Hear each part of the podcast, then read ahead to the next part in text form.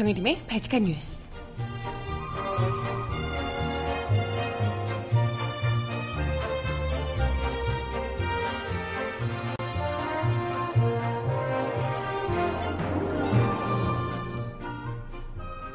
여러분 안녕하세요. 발칙한 뉴스 정혜림입니다.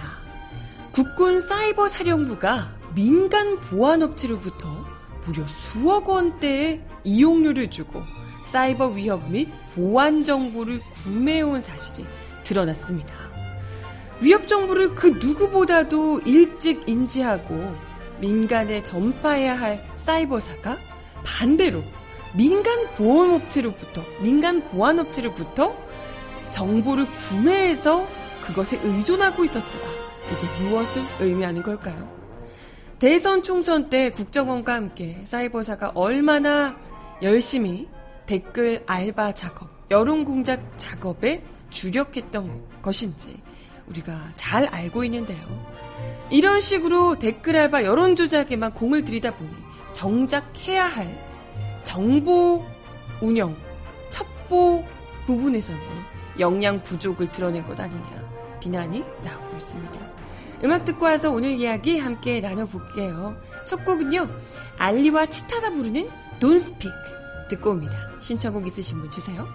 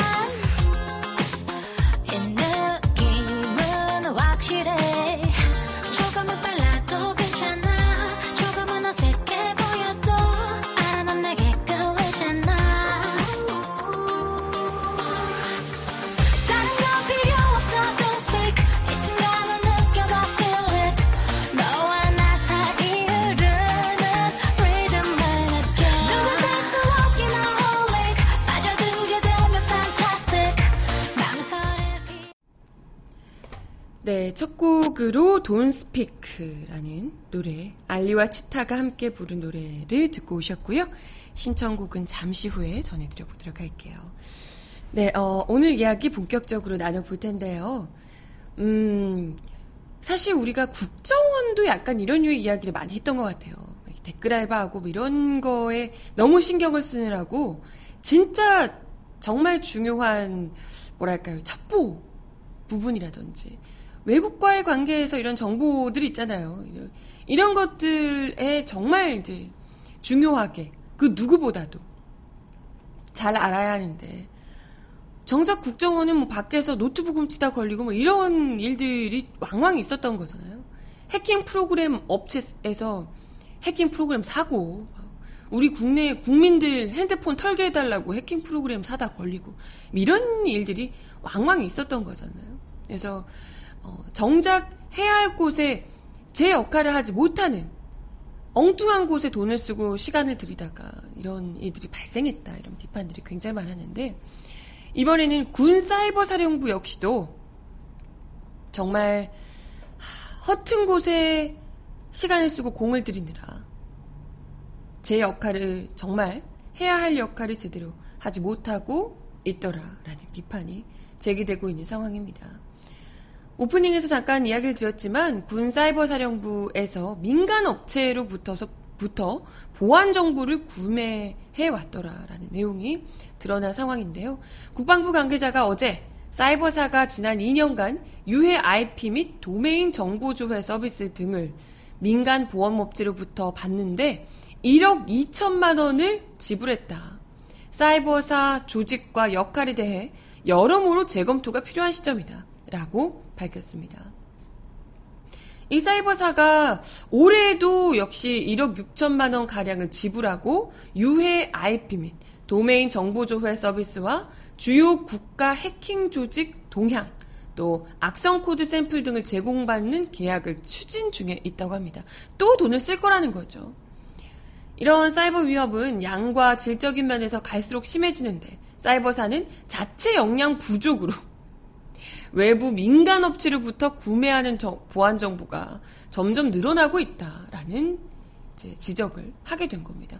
아니 사실 이런 곳이라면 국내 가장 뭐랄까요 뛰어난 역량을 가지고 있는 이들이 여기서 이제 국정원이나 군 사이버 사령부나 뭐 이런 데서 그런 걸 하는데 뛰어난 역량을 뭐 모셔오든지 아니면 그런 분들로부터 교육을 받아서 어떻게 그 자체적으로 좀 개발을 하든지 해야 되는데 계속해서 자체 역량이 부족하니까 민간 업체로부터 이런 걸 구매하고 있다는 거예요.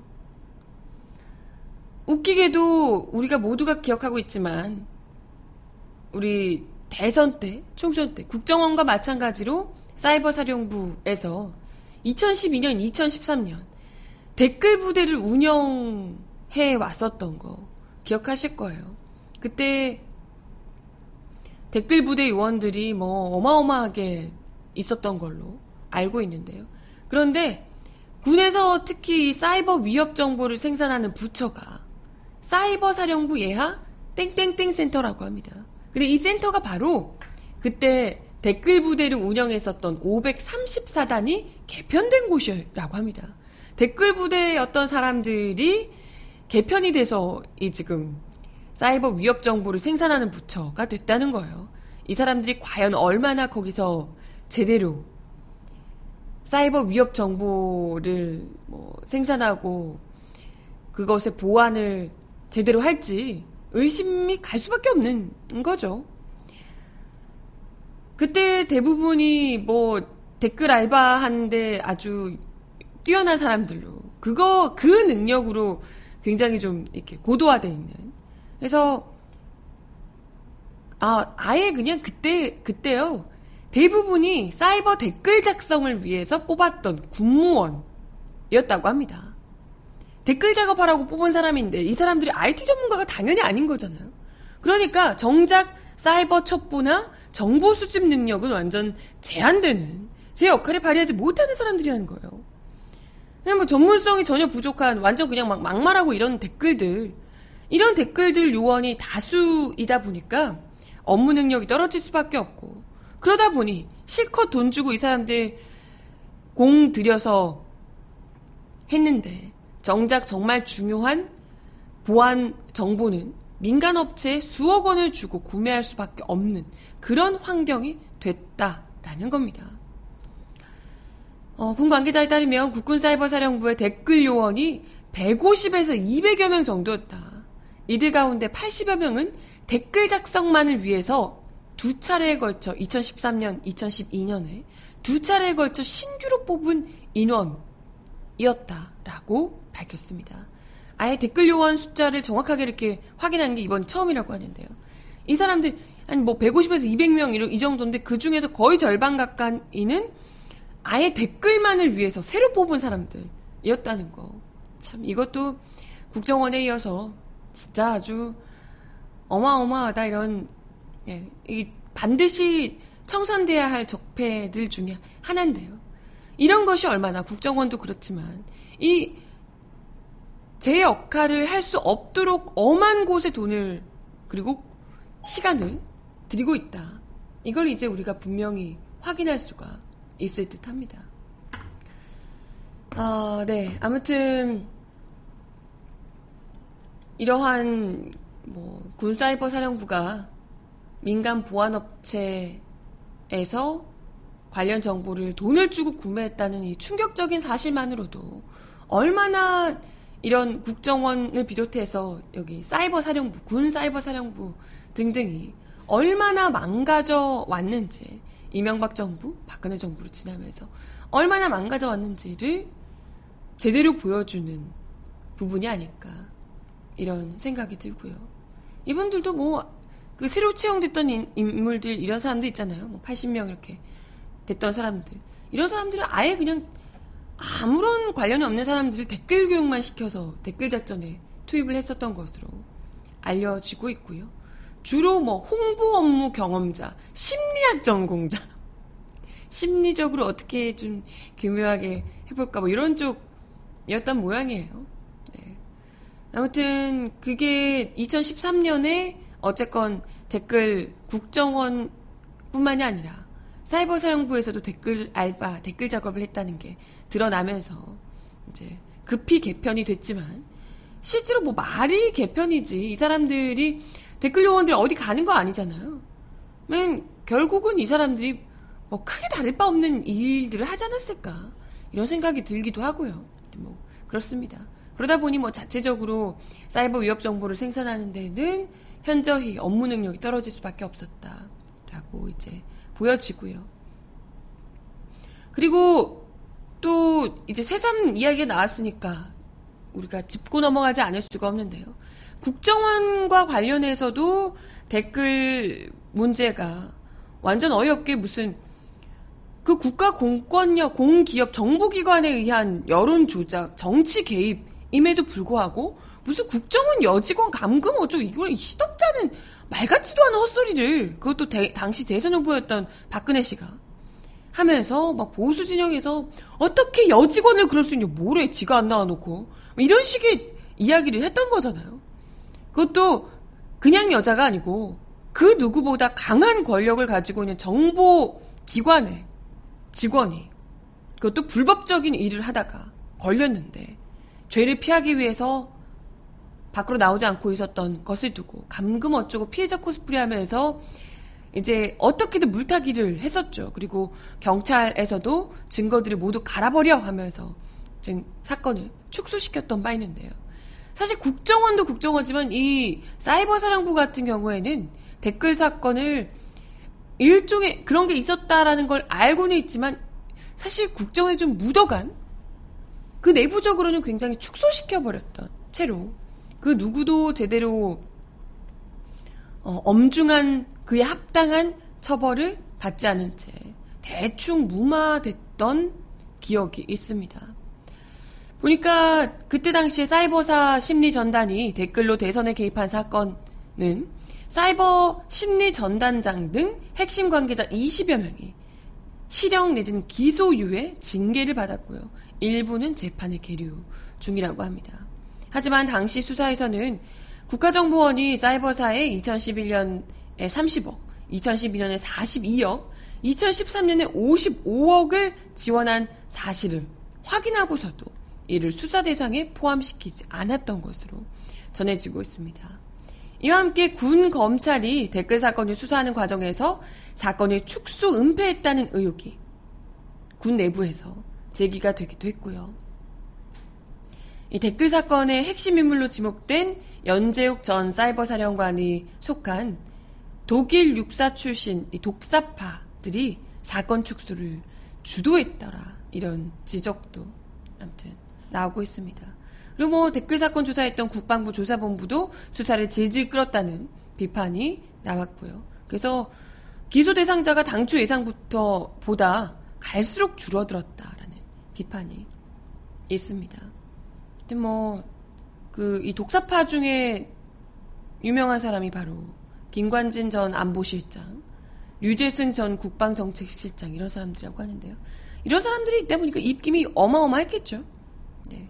그러다 보니 이런 사건이 터져도 대충 그 안에서 수사를 무마하고 지나갔더라 이런 이야기가 나오고 있기 때문에 국정원 대선 개입뿐만이 아니라 이번에 정말 제대로 국, 아니, 이런 국정원뿐만이 아니라 군사 사이버 사령부 이런 곳에서 제대로 제 역할을, 온전한 제 역할을 할 수 있도록 하기 위해서 제대로 수사되지 못했던, 조사되지 못했던, 덮어버렸던 부분들을 확실하게 재수사를 하고 재 적폐 청산을 확실하게 마무리 지어야 되지 않을까 이런 생각이 듭니다. 아무튼 뭐 덕분에 국정원권도 그렇고요. 거의 이제 박근혜 정부를 넘어서 이명박 정부를 거의 종조준하고 있는 상황인데요. 국정원 정치 개입 사건을 신호탄으로 뭐 4대강 사업, 자원외교, 제1롯데월드 인허가 유착 등등 이명박 정권 비리가 줄줄이 새 정부의 사정 리스트에 올라 있는 상황이라고 합니다. 과연 적폐청산 2라운드가 제대로 진행될 수 있을지 관심을 모아보겠습니다. 음악 하나 더 듣고 올게요. 엄지희 씨가 부르는 아면 신청하셨는데요. 듣고 오겠습니다.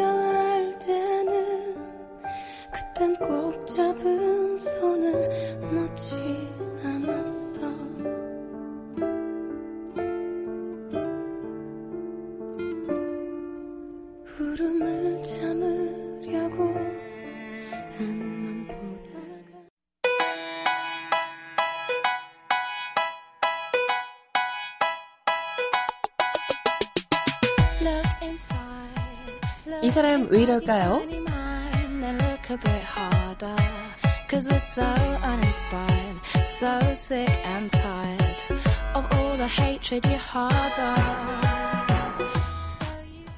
공관병 갑질 의혹을 받고 있는 박창주 육군 제2사령 작전사령관의 부인이 아들같이 생각했다라는 발언 때문에 온라인이 발칵 뒤집혔습니다.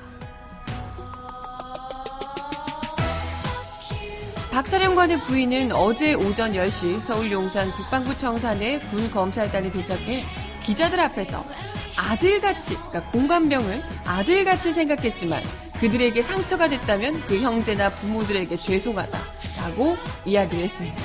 이야, 아들같이 생각해서 그렇게 욕설, 폭언을 일삼고 자기 아들 시중까지 들게 하셨나봐요.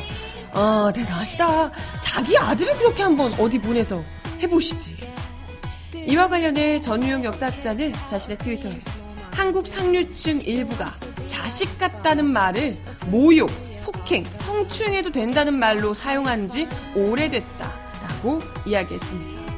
국민의당 천정배 의원도 줄란짐에 기름을 붓는다. 아들이라고 생각하고 갑질했다면 폐륜인가?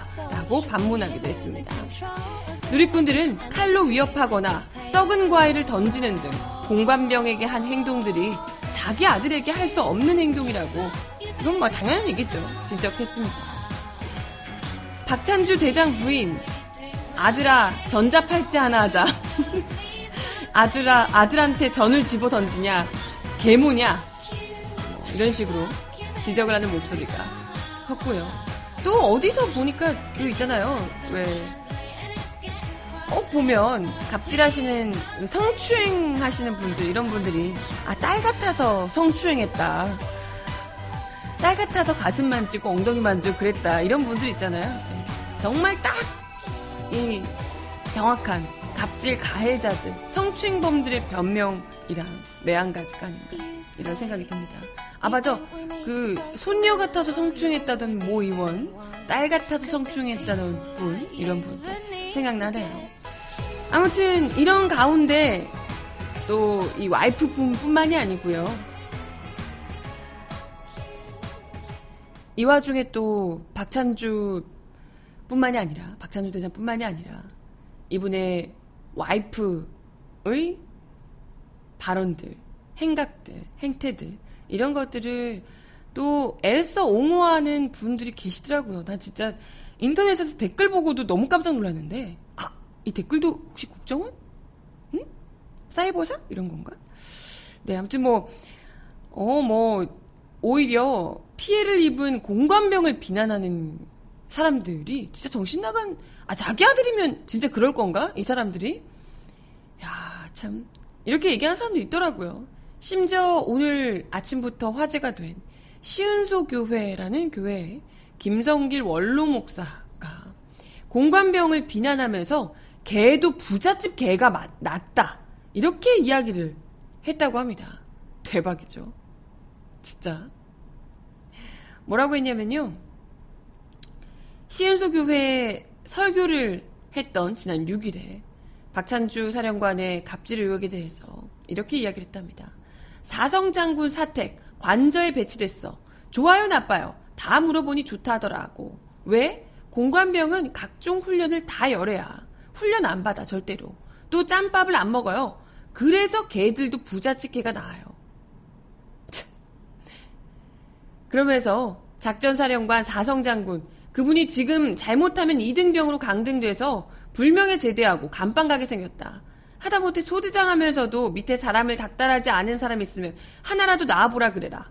장군은 고사하고 원사만 돼도 밑에 것들 조진다는 거다.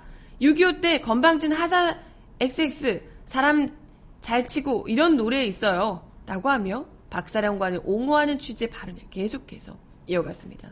그러면서 우리 전통이요 현실이다. 욱! 와, 나 욕나루.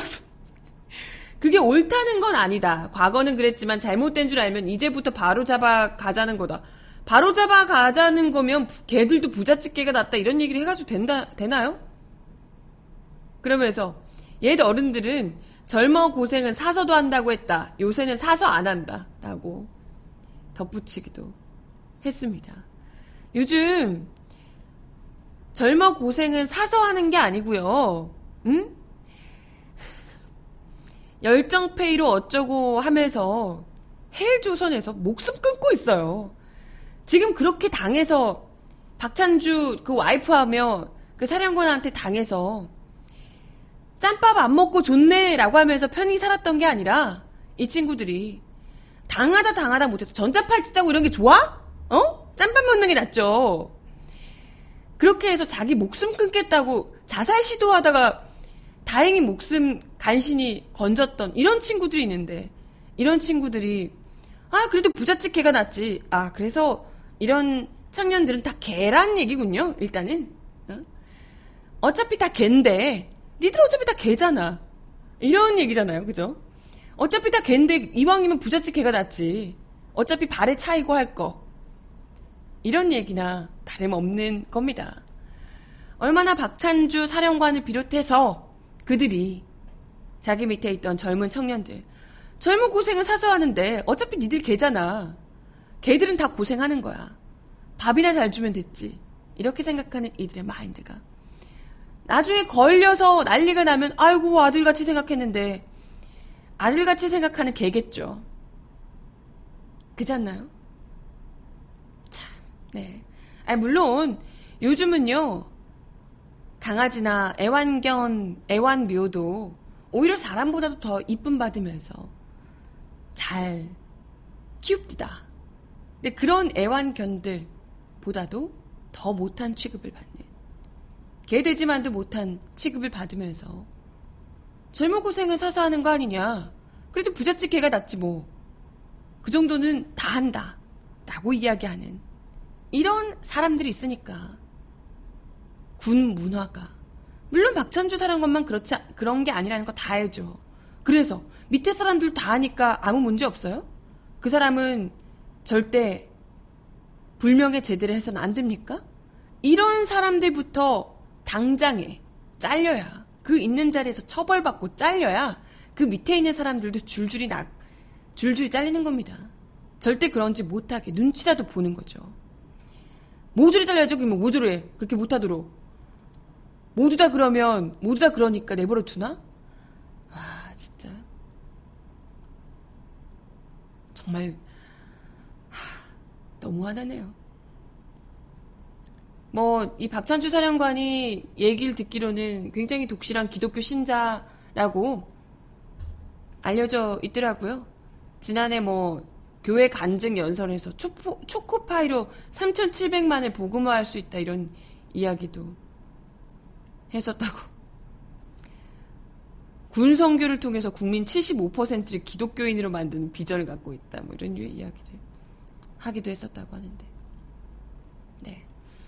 아무튼 뭐 그래요. 그건 뭐 본인 생각 시간 냅두고 중요한 건 법적으로 문제가 될 만한 부분들을 엄중하게 따져 묻는 겁니다. 그렇죠? 이런 부분에서 정말 가당치도 말 같지도 않은 헛소리하는 양반들도 제대로 음 많은 분들에게 그 면면이 제대로 알려지길 바라고요. 이런 무슨 목사님 뭐 이런 분들이요. 예? 대단하세요. 김성길 목사님. 이뿐만이 아니고 박찬주 사령관 또 새로운 뉴스 나왔더라고요. 보직 이동 시에 부대 자산에 해당이 되는 공관 내 비품 일체를 가지고 TV 냉장고 뭐 공간 비품들을 다 싸가지고 이사를 갔더라. 라는 제보가 또 공개가 됐다고 합니다. 지금 뭐 이분 같은 경우는 계속해서 제보들이 너무나도 많이 쏟아지고 있다고 그래요. 얼마나 그 밑에서 치를 떨었던 사람들이 그만큼 많은지 보여주는 거죠. 다 그렇게 해서 돌려받는 거예요. 누구 원망하지 마세요, 박찬주 사령관님. 다 돌려받는 거니까. 그죠? 아무튼 뭐 이런 부분은 다 정말 문제가 될 수 있는 부분. 군용물 절도죄에 해당한다고 그러더라고요. 군영법 제75조에 따라 하나도 남김없이 꼼꼼히 따져 물어서 처벌을 해 주시길 바라겠습니다. 음악 하나 더 듣고 올게요. 소녀시대가 부르는 헐리데이.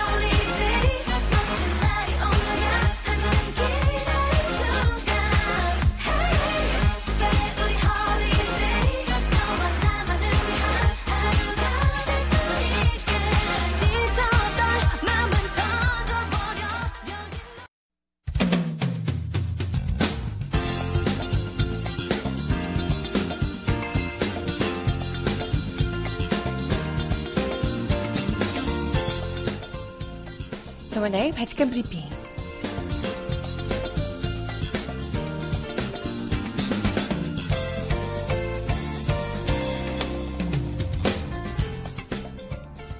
첫 번째 소식입니다. 박영수 특별검사가 박근혜 전 대통령, 최순실 등에게 뇌물을 건넨 혐의로 재판에 넘겨진 이재용 삼성전자 부회장에게 징역 12년형의 중형을 선고해달라고 재판부에 요청했습니다. 박특검은 어제 서울중앙지법 형사합의 27부 심리를 열린 이 부회장 등 삼성 전현직 임직원 5명에 대한 결심 공판에서 피고인들의 범행 중 재산 국외 도피죄의 법정행위 징역 10년 이상인 점, 피고인들이 범행을 부인하며 그룹 총수인 이재용 피고인을 위해 조직적으로 허위 진술을 하며 대응하는 등 피고인들에게 법정형보다 낮은 구형을 할 사정을 찾기 어려운 점 등에 미쳐 비춰 엄벌을 해야 한다며 이같이 구형했습니다. 또 최지성 삼성그룹 미래전략실장, 장충기 미래전략실 차장, 박상진 삼성전자 사장에 각각 징역 10년, 횡성수 삼성전자 전무에는 징역 7년을 구형했습니다. 박 특검은 이 사건에 대해 박 전 대통령으로부터 정유라 승마 지원 등의 요구를 받은 이 부회장이 거액이 계열사 자금을 횡령해 300억 원에 이르는 뇌물을 공유한 사건이라고 규정했습니다. 박 특검은 그룹 차원의 뇌물 사건은 돈을 건넨 사실과 총수의 가담 여부 입증이 가장 어렵다며 이 사건의 경우 피고인들이 스스로 300억을 준 사실과 이 부회장이 박 전 대통령과 독대한 사실 및 자금 지원을 지시한 사실이 자인했다라고 강조했습니다. 이어 대통령의 요구를 받고 이 부회장의 편법적 경영권 승계 등 도움이나 혜택을 기대하며 자발적으로 자금 지원을 하게 된 것이라며 이 부회장이 합병 등 경영권 승계를 위한 현안 해결 과정에서 대통령의 도움을 받은 사실이 확인됐다고 설명했습니다. 특히 이 부회장에 대해서는 이, 재용 피고인은 이 사건의 범행으로 인한 이익의 직접적 귀속 주체이자 최종 의상, 의사 결정권자임에도 불구하고 범행을 전면 부인하며 다른 피고인들에게 책임을 미루고 있다고 지적했습니다. 박 특검은 최근 재벌 총수들에 의한 재벌 총수들에 대한 형사 재판에서 법 원칙과 상식 그리고 대법원 양형 기준에 따라 엄정한 처벌이 이뤄지고 있다며 이 사건이 법정에 정의가 살아있음을 보여주실 것으로 기대하고 있다라고 설명했습니다. 반면 삼성 측 변호인단은 이날 최후 변론에서도 역시 특검의 공소 사실과 그 근거에 대한 증거가 부족하다는 입장을 계속해서 되풀이했습니다.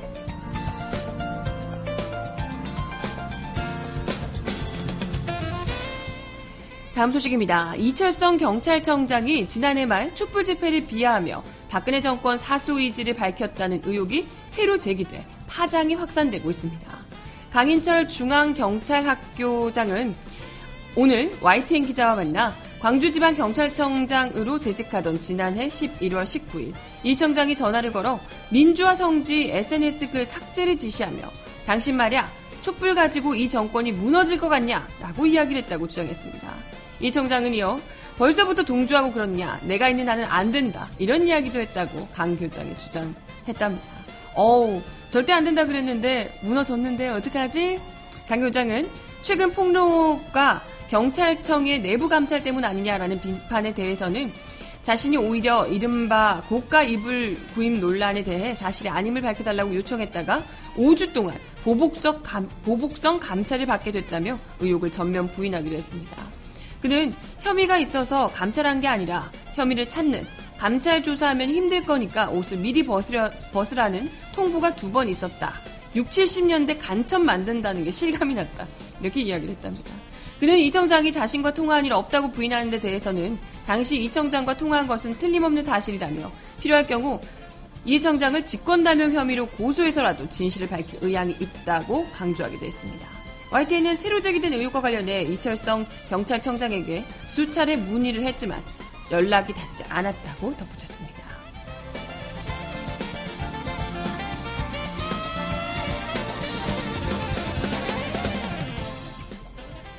마지막 소식입니다. MBC가 보도부문 카메라 기자들을 상대로 블랙리스트를 만들어 관리했다는 폭로가 제기됐습니다.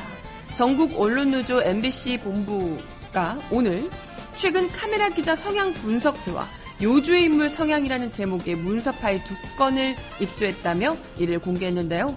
2013년 7월 6일에 작성된 것으로 파일 정보에 기록되어 있는 이 문서에는 보도 부문 카메라 기자들의 성향과 출신, 2012년 파업 가담 여부, 또 노동조합과의 친소 관계 등이 담겨 있었다고 합니다.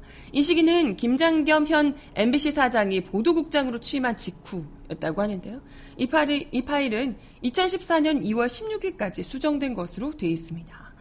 MBC 본부에 따르면 카메라 기자 성향 분석표는 문서 작성 시점에 재직 중이던 MBC 카메라 기자 65명을 입사 연도에 따라 나눈 뒤 각각 4개 등급으로 분류해서 도표 형식으로 기록해 두고 있었다고 하는데요.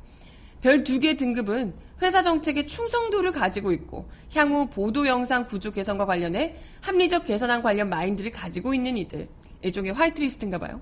그리고 동그라미 등급은 회사의 정책의 수능도는 높지만 기존 카메라 기자 시스템 고수만을 내세우는 등 구체적 마인드를 가지고 있지 못한 이들. 그리고 세모 등급은 언론 노조 영향력에 있는 회색 분자들. 그리고 X 등급은 지난 파업의 주동 계층으로 현 체제 붕괴를 원하는 이들이라고 야, 분류가 됐다고 합니다. 언론사 안에 이런 체제 붕괴 이런 얘기 진짜 대박이다, 대박이야. 아무튼 요주의 인물 성향 문서에는 X, 세모, 동그라미 등급인 일부 기자들의 정책 성향, 회사에 대한 충성도, 노조와의 관계 등이 노골적인 표현으로 기록이 돼 있었다고 합니다. 그래서 어, 뭐 후배들의 노조 활동 독려를 주도하고 있다. 주요 부서의 격리가 필요하다. 보도국 외로 방출이 필요하다. 주요 관찰 대상이다. 이런 표현을 쓰기도 했고요. 뭐 우유부단한 성격, 업무 능력 부족하고 게으르다. 이런 인신공격형 표현도 포함이 돼 있었습니다. 아무튼 어마어마하죠. MBC 본부는 이 블랙리스트가 평가와 승진, 인력 배치 등에 반영됐다고 주장하고 있는데요. MBC 본부는 최고 등급인 별 두 개 부류 당사자들은 현재 보직을 맡고 있거나 정치부 사회부 등의 주요 영상 취재 포스트를 장악했고 그 다음 등급인 동그라미 부류 역시 관계 회사 임원이나 본사 보직 간부로 보임되거나 주요 출입처 근무자가 많다. 반면 최하 등급인 X부류는 대부분의 기자들이 보도국 밖으로 밀려났고, 우리 그, 기억이 나죠? 보도국 내에서도 현장 취재 등 이른바 3D 분야에 배치돼 있다. 별 두 개와 동그라미 부류는, 부류는 파업 이후 승진 인사 때마다 한 단계에서 무려 세 단계까지도 직급을 고공 승진했다. 그러나 세모와 X부류 중 10여 명은 5년간 단 한 차례도 승진하지 못했다라고 이야기하기도 했습니다. 실제 부서 배치와 승진 등 인사 존치 대부분이 블랙리스트에 따라 이루어졌기 때문에 이 문서는 지휘 개통을 거쳐서 당시 인사권자인 김장겸 보도국장에게 보고됐을 가능성이 높다. 진상조사단을 가동해서 모든 직종의 블랙리스트 관련 증거를 수집하고 위법 행위가 드러난 경영진과 간부들을 모두 고발할 것이라고 밝히기도 했습니다. 아, 진짜 MBC 정말 요즘 피 터지게 싸우고 있는 것 같은데. 얼른 김장겸 사장을 몰아내고, 제대로, 우리가 한때 PD 수첩 이런 걸로도 신뢰했던 MBC가 다시 돌아올 수 있기를, YTN도 그렇지만요. 부디 돌아오기를 기대해 보겠습니다. 음악 하나 더 드릴게요. 어, 신곡 워너원 워너원이 신곡 아니 앨범을 냈나 봐요. 모든 그 차트에 워너원이 다 걸려 있네. 워너원의 에너지제틱이라는 노래 지금 1위라서 한번 들어볼게요. I wanna touch 멈출 수 없는 이 기분은 마치 freedom I'm feeling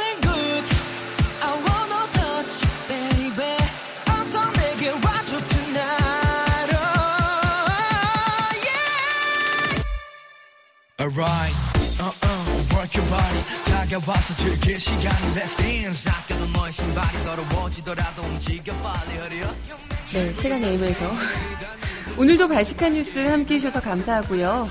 아, 날씨가 오늘 역시도 너무나 덥습니다. 다들 건강 잘 챙기시고요. 발칙한 뉴스는 내일 10시에 다시 오겠습니다. 여러분 오늘도 좋은 하루 보내세요. 안녕!